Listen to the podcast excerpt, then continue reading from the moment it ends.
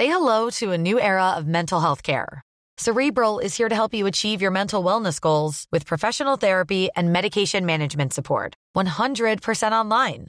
You'll experience the all new Cerebral Way, an innovative approach to mental wellness designed around you.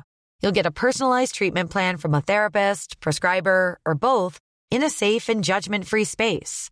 Your cerebral therapist or prescriber will outline a customized plan with clear milestones along the way so you can get to feeling your best. With Cerebral, you're not alone in your mental health journey.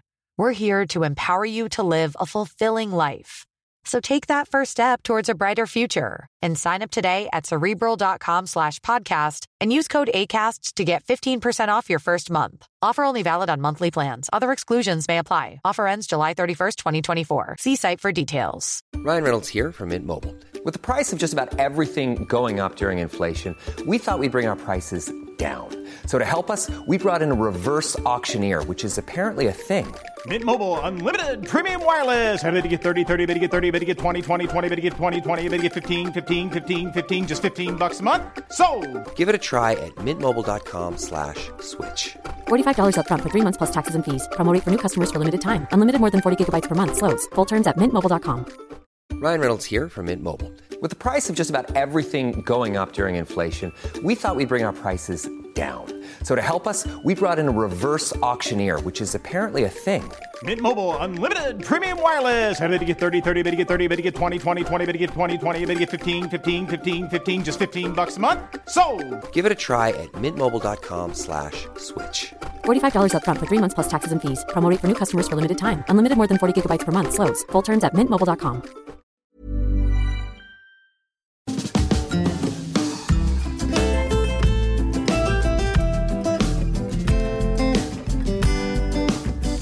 Hi, I'm Zibby Owens, and you're listening to the award winning podcast, Moms Don't Have Time to Read Books. Please sign up for my newsletter at zibbyowens.com for weekly updates about my podcasts, events, and more. Also, follow me on Instagram at zibbyowens and also at Moms Don't Have Time to Read Books. And finally, join my virtual book club called Zibby's Virtual Book Club, which meets every other Tuesday at 2 p.m. Eastern Time until 3 p.m. and features half an hour of book club discussion followed by 30 minutes of Q&A with the author whose book we've just discussed. You can sign up on my website, zibbyowens.com, under the virtual book club section, or even on Instagram under the link in my bio. I hope you'll find me in all these different channels and enjoy this podcast. Hi, I don't know if you guys know this or not, but I have an anthology coming out called Moms Don't Have Time To, a quarantine anthology. And it comes out on February 16th and has essays by 60 plus of the authors who have been on this podcast. So, first of all, please pre order this book. I think you will love it. I'm so excited about all the authors who are represented. Um, just to give you a few um, Chris Bohjalian, uh, Jewell Parker Rhodes, Ashley Prentice Norton, Gretchen Rubin, Reema Zaman, Eileen Zimmerman. And that is just from the first page of the multi page table of contents. So, please pick up this book, Moms Don't Have Time to, a quarantine anthology. It's available anywhere you buy books, Amazon, bookshop.org, and your local independent bookstore. So please pick up a copy. And also, I want to invite you listeners to my um, fundraiser slash launch party the night it comes out on February 16th, a Tuesday at 7 p.m.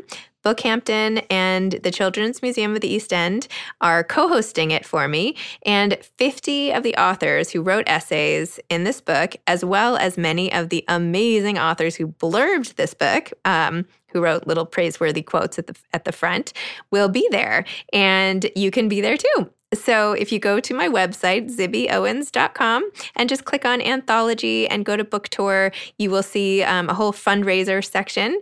And for $50, um, you can attend. You'll get a copy of the book and you'll get to schmooze on Zoom with all of these amazing authors. This is like going to be the literary happening of February. So please come.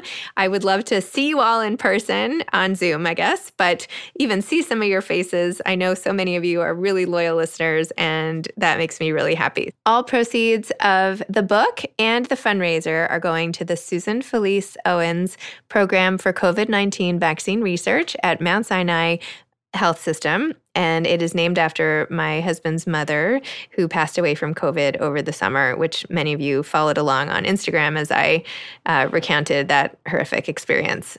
So, all the proceeds are going there. The cost includes the price of a book. So, thank you for supporting this effort and for supporting my book. I can't wait to see you there. Elizabeth Passarella was a former editor at Real Simple and Vogue, where she spent more than 20 years writing about food, travel, home design, and parenting. Her writing has been featured in media outlets, including the New York Times, Wall Street Journal, Parents, Martha Stewart Weddings, Coastal Living, and Apartment Therapy the Kitchen. Elizabeth is now a contributing editor for Southern Living, where she writes the Social Graces column. Her wickedly smart and utterly hilarious debut memoir, Good Apple Tales of a Southern Evangelical in New York, is about the absurdity, chaos, and strange sacredness of her life on Manhattan's Upper West Side. I hope you enjoy our talk. I wanted to be Elizabeth's like best friend after after I finished our interview. Welcome, Elizabeth. Thank you so much for coming on Moms Don't Have Time to Read Books to discuss Good Apple Tales of a Southern Evangelical in New York. Thank you so much for having me. I'm thrilled to be here. By the way, I love this cover too. I'm holding it up on on our video, which listeners can't see, but oh, thank you. It's particularly inviting, I think. anyway, so Elizabeth, tell me how you decided to write this book. Why did you decide to write this book? And tell listeners also basically what it's about. Okay, so Good Apple is a collection of essays. It's stories about my life. And to be completely honest with you, I, I didn't really set out to write this exact book. I've had a career in magazines. I've been in, I've written for women's magazines and been an editor of magazines for about 20 years. And so I've always loved nonfiction. It's what I love to read, it's what I love to write. And so I always assumed that maybe I would write a book about my life experiences, but I never really anticipated bringing sort of my faith into it. I just assumed I would write a funny, interesting, relatable book about life. And I was thinking about all the magazine articles that I have edited or written over the years. And there's so many that we talked about how to make your marriage stronger, how to be a better parent, or how to deal with a difficult friendship. And there were many times where I'd get to the end of that article and I would think, okay, this is great and I love all these tips, but what if you follow all this advice and it still doesn't work out? What if you follow all these tips and your marriage is still really hard or that friendship still falls apart? And for me, I'm a Christian. And so for me, that's kind of what my foundation is built in. That's sort of the viewpoint that I look through when I when I deal with difficult situations. So then I started thinking that I was talking to a colleague and a former editor who now happens to be my book agent.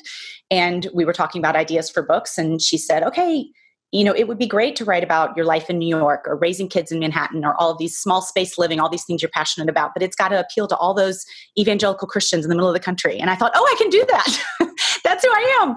And she was a little bit surprised, but she said, You're not what I think of when I think of a Christian. When I think about that, you're not what I think of. You're this New Yorker and you hold a lot of the same views and political views and worldviews that I do. And so that was another big part of it is I just felt like this kind of book in terms of how non-Christians look at Christians doesn't really exist. I wanted to write something where I gave a different viewpoint of what people think of as a Christian.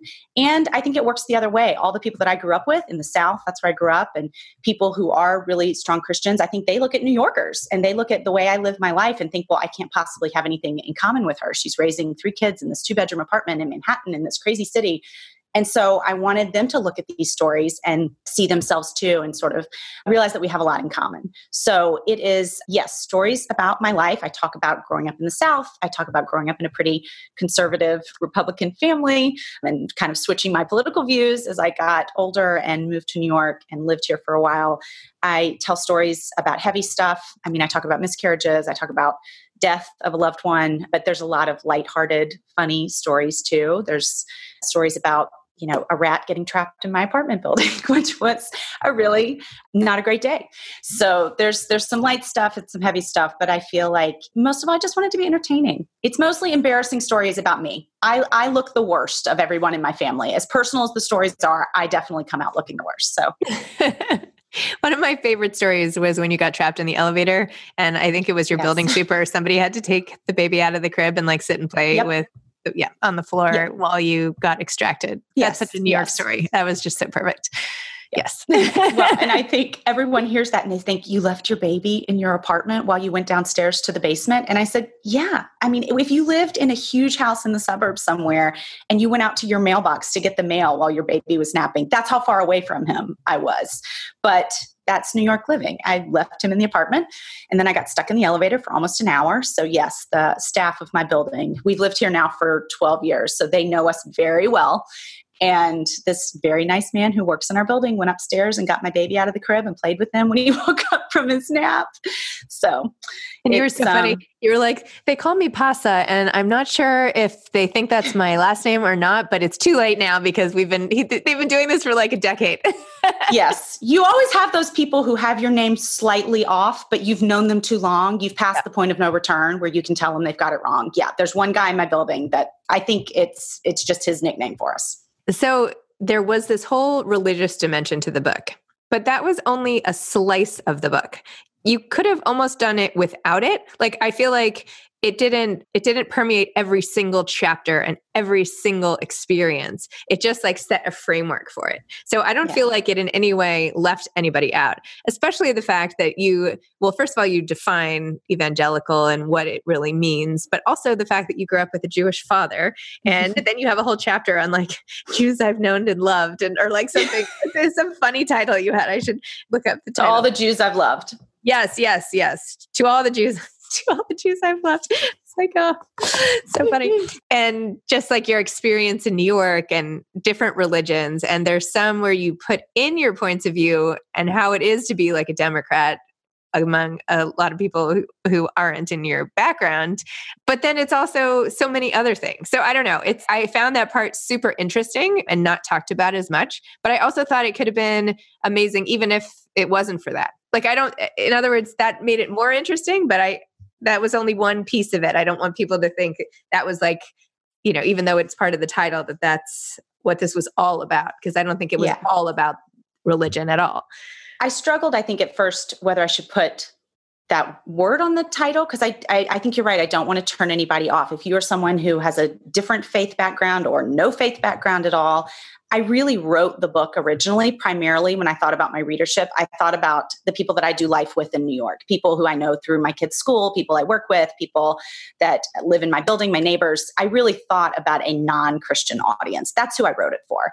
I think there are plenty of Christian women who will pick up this book and enjoy it because I don't think there's a lot of Christian books out there that have an irreverent sense of humor, and I hope that this book does. But but yes, I, I think you're right. I absolutely wrote it primarily for the audience that I do life with all the time, and and anyone else who doesn't come from this background. And I found that part fascinating. I didn't like. I'm glad you put it in the title because I like to hear other people's experiences and points of view. I mean, I don't want to only read about my own like I I, that would get yeah. boring after a while right? You want to learn about new things and new backgrounds and like what makes you tick and all the rest. So anyway i thought it was a really interesting piece and uh, about a culture and a particular sort of sect i guess that i didn't know that much about ahead of time. Yeah. Yeah. But well and i also like i mentioned kind of it you said i sort of addressed this in the introduction of the book. You know the word evangelical has become so charged. I mean i certainly do not walk around the streets of new york using that word to describe myself very often. It's become such a politically charged word. And so that was something else I wanted to, not like I'm trying to take the word back. I don't really care. It's just a word. But I also feel like people do have a misconception. I mean, for me, it's just a really, it's some sort of a theological framework, I guess, as opposed to a political one. And I think that it's been sort of co-opted by by politics unfortunately which is why most evangelical christians even if they are really don't use that word anymore nor do i but from a theological standpoint i think it still does define me and I love how much you put in about your marriage because I don't know, I've been feeling like very snoopy lately. I don't know if that's even the right word. Like I love like peeking into the the cracks in the curtains and seeing what's going on in other people's marriages yeah. of people who are like my age because for a while, I feel like nobody was really talking about it, or, you know, only your closest friends, I feel like, share. And that's why so many people get divorced and you're like shocked by it. Mm. I know I got divorced and I never talked about my marriage while I was in it, and I rarely do now anyway. But I don't know. I just like always appreciate when people are willing to share. And the fact that you shared how you like yell at your husband or that you get annoyed that he plays golf all day and, you know, do this like passive aggressive thing where you like pretend like you have to work and get better at going to the spa. And like there are just so many things you put in that were so relatable and awesome. And just amazing. And even how and you and you also we were talking before about how we have both married tennis pros because I'm remarried. Yes. But um, yes. So has your tennis gotten better? Has he ever taught you? No. No, no my tennis is not great. Uh, okay. we do not play together. So when we were dating, we played occasionally and it turned into a huge fight so this yes i i clearly fight a lot with my husband. So it did not go well when we were dating and we would try to play tennis together. Because he just he is a very laid back guy. His reaction to every shot i missed or anything that i wasn't doing well was well you need to play more. Yeah you need to play more. And i'm like no i want you to tell me exactly what to do. I want you to tell me exactly how to hold the racket or exactly which way to move to make that shot go in. And he'd say yeah you need to play more. So it did not go well and I just didn't really play that much. And you know, because you live in New York too, it can be hard to find a tennis court in New York City. Very it's hard, not yeah. the type of sport that really lends. Manhattan is not does not lend itself well to playing. Hey everyone, I've been on the go recently: Phoenix, Kansas City, Chicago. If you're like me and have a home but aren't always at home, you have an Airbnb. Hosting your home or a spare room is a very practical side hustle. If you live in a big game town, you can Airbnb your place for fans to stay in. Your home might be worth more than you think. Find out how much at airbnb.com/slash host. Millions of people have lost weight with personalized plans from Noom, like Evan, who can't stand salads and still lost 50 pounds. Salads, generally, for most people, are the easy button, right? For me, that wasn't an option. I never really was a salad guy. That's just not who I am. But Noom worked for me. Get your personalized plan today at Noom.com. Real Noom user compensated to provide their story. In four weeks, the typical Noom user can expect to lose one to two pounds per week. Individual results may vary. Hey grown-ups, the Cat in the Hat cast is a new podcast from Wondery, perfect for the whole family. Join the Cat in the Hat and your favorite Dr. Seuss characters as they get whisked away on a new adventure every week. Fish dreams of creating his very own polite and quiet podcast. That is until he gets a surprise visit to his Fishbowl podcast studio from the Cat in the Hat himself, and it becomes very clear that the cat has other plans for the podcast, and those plans are the opposite of quiet. The cat may be disruptive, but it turns out he's also a great help to get fish out of all kinds of predicaments. Bursting with music, silliness, and rhymes, the Cat in the Hat cast encourages us all to find fun that is funny in every episode. So sing along to new favorite songs, try your luck at Titanic tongue twisters, have some fun with wondrous wordplay, and most importantly, bring your family along for all of the adventures in the Cat in the Hat cast. Follow the Cat in the Hat cast on the Wondery app or wherever you get your podcasts. You can listen to the Cat in the Hat cast ad-free right now by joining Wondery Plus in the Wondery app or Wondery Kids Plus in Apple Podcasts. A lot of tennis. So anyway, I just I don't I don't play a lot of tennis. I don't love to exercise anyway. And so he does play with my kids, which is nice. He plays with the kids and he plays on his own, but no, he doesn't. It's sort of like golf. He says all the time, Oh, I wish you would take up golf. I wish you play golf. I said, You know, you say that, but I think actually you just want me to play the one day out of the year that you can't find anyone else to play with. I don't think you actually want me to play golf with you on a regular basis. You would really like to play with people who know what they're doing. And it's the same with tennis. He wants to get a workout. He wants to play with guys that he went to college with and they played together. And so I don't play a lot of tennis. I'm, I'm like not terrible, but I'm not good. If you guys were to play golf together, I don't think that would help with the fighting. No, no, it would not. No. Yeah, I, but I, I, agree with you. I, I think I makes people uncomfortable sometimes because I tell all the the dirty secrets about my marriage or how much I don't like my children sometimes. And but you know, we all feel it. We all feel it, even if nobody's talking about it. They're definitely doing it. They're definitely having those arguments behind closed doors. I tend to have a temper. I'm much more of a verbal confrontational person. So I probably fight more than the average person does. But that's where, in some sense, where the faith element comes in too, because I feel like I'm very secure in who I am and sort of what grounds me. And so I feel like I don't have to put forth any sort of image of being the perfect wife or the perfect mom because I am definitely not. I am very below average on both of those things. So I feel really confident being honest because I know where my real identity comes from, in a sense, if that makes sense. So it's easy for me to be, I guess, shameless. well, it's refreshing, and it's as a reader in particular, it's it's well, a very relatable and b very entertaining. I mean it's funny. All the stuff you're you're saying is is very entertaining and funny. So that's great. I mean what else can you want in a book? I mean yeah. Thank you. Yes that's the goal and even like when you talk about you're basically growing up in the city right? Mm-hmm. growing up into adulthood i should say. And even your days of like I, as i read this when you were like at tortilla flats and automatic slims and all this stuff i was like i was there. I bet you we were in the same place at the same time and we're about the same age. And like everything you it kept was- going through i was like me too. Anyway it was crazy because like when I picked up this book, I never expected to have so much in common with the author of this book, not knowing who you were or anything about you. I was just like, oh, this will be like one of those experiences that I don't really relate to, but it'll be so interesting. And in fact, like you're probably like on my block, you know, it was, it was and also funny how you included all of the stuff of like almost like explaining yourself to people who don't live in New York, right? As if you've never lived. I've lived in New York my whole life, so I get it. But tell me about including all of that. Well, I think people I mean, listen, I have tons of friends who still live in Memphis, Tennessee, where I grew up. I have tons of friends who live all over the South and other cities. And so they look at my life and they think, I mean, most of them have known me a long time at this point, but I'm, I, we live in a, an apartment that's two bedrooms. We have three kids. One of my children sleeps in a closet. It seems very normal to us but i do think that people yeah are very intrigued so i i have this whole chapter that's sort of like a q&a that talks about all the all the quirky things about living in an apartment and living in a building in manhattan but i think that's fascinating to people especially now and you know when i wrote this book of course it was finished a year ago right before the pandemic hit. I mean i finished it in january of 2020 and now i think even more so people are curious about new york. What's going on? What's life like there?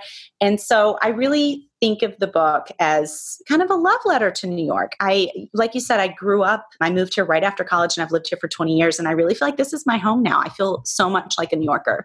And I love the city so much. And I think it's such a wonderful place to raise kids and it's such a beautiful community. And that's just come out more even since the pandemic started because a lot of people left or you know you're you're much more confined to kind of your neighborhood. And so you get to know your neighbors more and you're happier to see them when you go outside. And so it has made the city feel like a really resilient small town to me in some ways. So i just love new york so much. So i wanted this book to be sort of a love letter to the city too. And everyone loves new york. Even if they don't live here they they're curious about what life is like here. So i hope that i give people a little bit of a glimpse and it's a and it's a good one Totally. It's nice to see a mom in New York sort of telling it how yeah. it is. Because everyone's like, how can you do that with kids? And I'm like, well, you do it. You just do it. I don't know. You just yeah. do. And like like you, my husband grew up here. So I, I do give people the caveat that for him, this is his hometown. So when they're when we first started having kids and there was something that would seem sort of strange to me, it wasn't strange to him because mm-hmm. this was how he grew up. So when we started letting our daughter walk home from school just this year by herself, and I thought, okay, is this a good idea? Should we do this? And he's like, oh my gosh, when I was in third grade, I was walking to Johnny so and so's house down Park Avenue or whatever it was. So she's not in third grade, by the way, she's in fifth grade. But he was doing all these things growing up. And so it just gives me a nice perspective that he grew up here. He's a very normal person. He's, and, and it, it made everything feel a little more palatable, I guess. I think I mean, I grew up in New York and I believe I'm a normal person. My husband might disagree with that, but you know, and so are all the people I grew up with. I mean, right. I think there's a lot of misconceptions about what it means. My husband likes to say more people are born and raised in New York than any other city in the country. Isn't that amazing? When people say, "Oh my gosh, you're raising kids there." And he's like, "Yes, lots of kids grow up in New York." Mm-hmm. So it's true. I bet I knew him growing up. Anyway, we'll come back to that. it's also a very small town. He was on the east side too. I don't yes, know if you were on the east side. I think yes, I was on the upper yeah. east side. Mm-hmm. Mm-hmm. I, there it's just a very small world between like siblings and people you know and anyway yeah. so in that way i do also feel like it's a small town tell me about your decision to include the whole piece about your miscarriages which also feels like very timely with the op-ed the other day now i'm how can i blank on her name This meghan like, markle Thank you. When Meghan Markle, which I thought was really great, by the way. It was. Tell me about that decision. Well, that was another one where I just I have no problem talking about it. I think that when so I had two kids who are 10 and 8 now, but when they were probably 6 and 4, I guess we had sort of thought about having another kid, but I was 39. I had two miscarriages before I finally got pregnant with our, our two and a half year old now. So I didn't have him until I was 41. So obviously, the statistics would bear out that it's very possible that I would miscarry. And the first miscarriage I had, as I started talking to friends, and anyone will tell you this, once you start talking to people you realize so many people you know went through the exact same thing. So it's it is so common. And i think that maybe the reason people don't talk about it is it's just a, such a personal bodily issue. I mean it's it, it takes place usually in private or in the hospital and it's there's just a lot of hormonal issues that you go through. But again i I will almost talk about anything. I'm not I'm the person at the dinner party that you either really love or really don't like that I'm that I'm talking about a lot of personal things. So I just wanted other people to read it and realize that yes, of course, it's common, and we know that statistically, but it's you probably know a lot of people who have been through this, and it's different for every woman. But there were certain commonalities, I think, when I started talking to other friends who had miscarriages. I think the sort of hormonal cliff that you fall off a couple of weeks after this happens just the simple things of you're not pregnant anymore, but if you take a pregnancy test, it will still show that you're pregnant. And that is so emotionally wrenching. And I think that that's something people don't talk about. All of us have sat and, and, and peed on a thousand different sticks to try to figure out if we are pregnant. And then you've lost a baby and you pee on these sticks and it still says you're pregnant. And even just that small detail, I think, is something that was so impossibly hard for me to, to get through. And i want people to know hey this happens. This is this is one of these really annoying things that you're going to come up against and this happens and it's normal and it will it will pass. Why keep peeing on the sticks? I don't know. Because okay. you're because you're waiting because you're waiting for your hormone levels to drop to the point that you don't appear pregnant so that you can try again. Because that's the big thing is like the minute you miscarry you think okay well when can i try again? And it's just a lot of waiting and it's a lot of time Got it. Understood. So, when did you find the time and how did you find the space and all of that to write this book with three kids?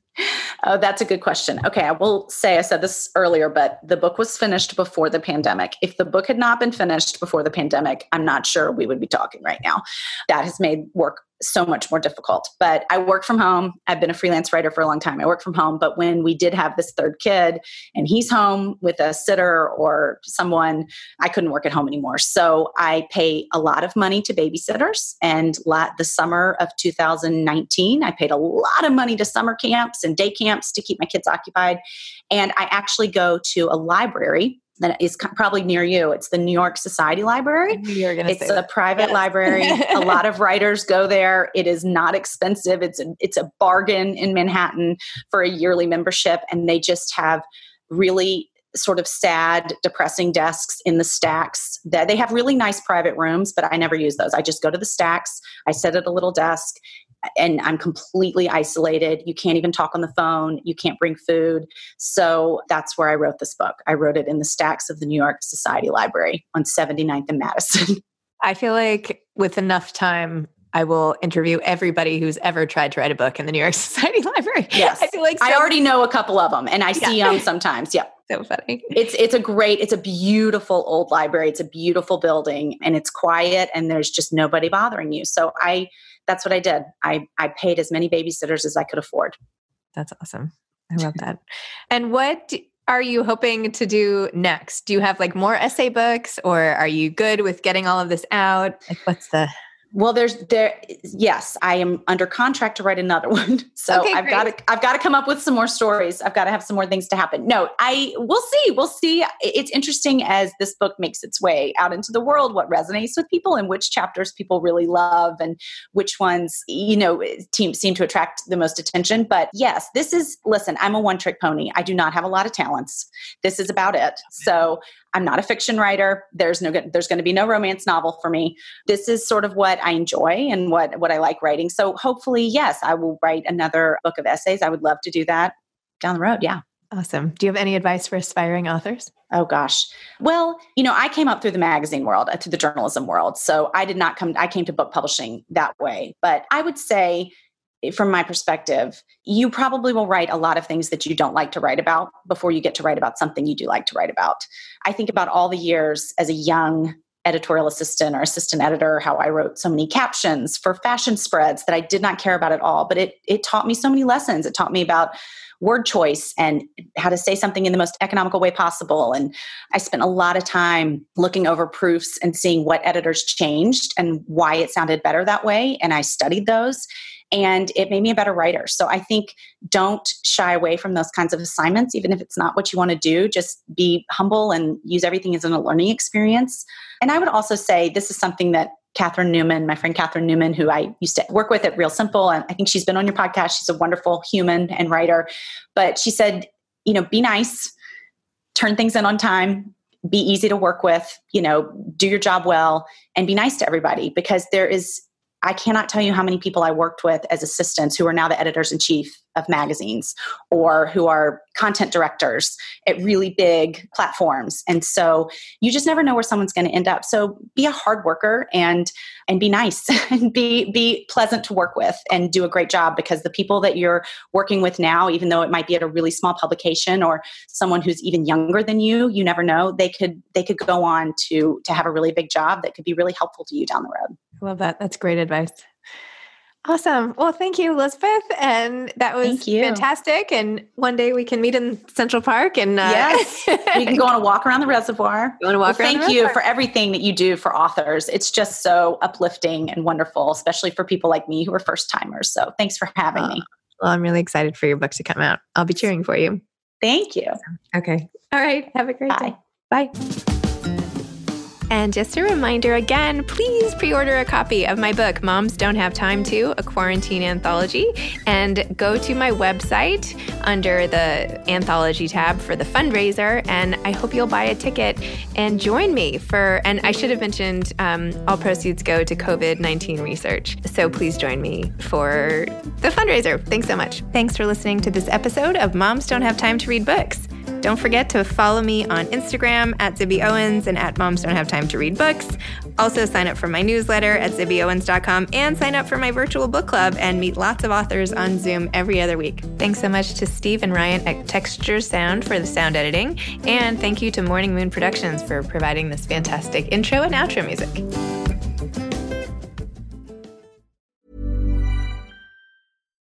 As humans, we're naturally driven by the search for better. But when it comes to hiring, the best way to search for a candidate isn't to search at all. Don't search, match with Indeed. When I was looking to hire someone, it was so slow and overwhelming. I wish I had used Indeed. If you need to hire, you need Indeed. Indeed is your matching and hiring platform with over 350 million global monthly visitors, according to Indeed data, and a matching engine that helps you find quality candidates fast. Ditch the busy work. Use Indeed for scheduling, screening, and messaging so you can connect with candidates faster. And Indeed doesn't just help you hire faster. 93% of employers agree Indeed delivers the highest quality matches compared to other job sites, according to a recent Indeed survey. And listeners of this show will get a $75 sponsored job credit to get your jobs more visibility at Indeed.com slash podcast. That's Indeed.com slash podcast. Terms and conditions apply.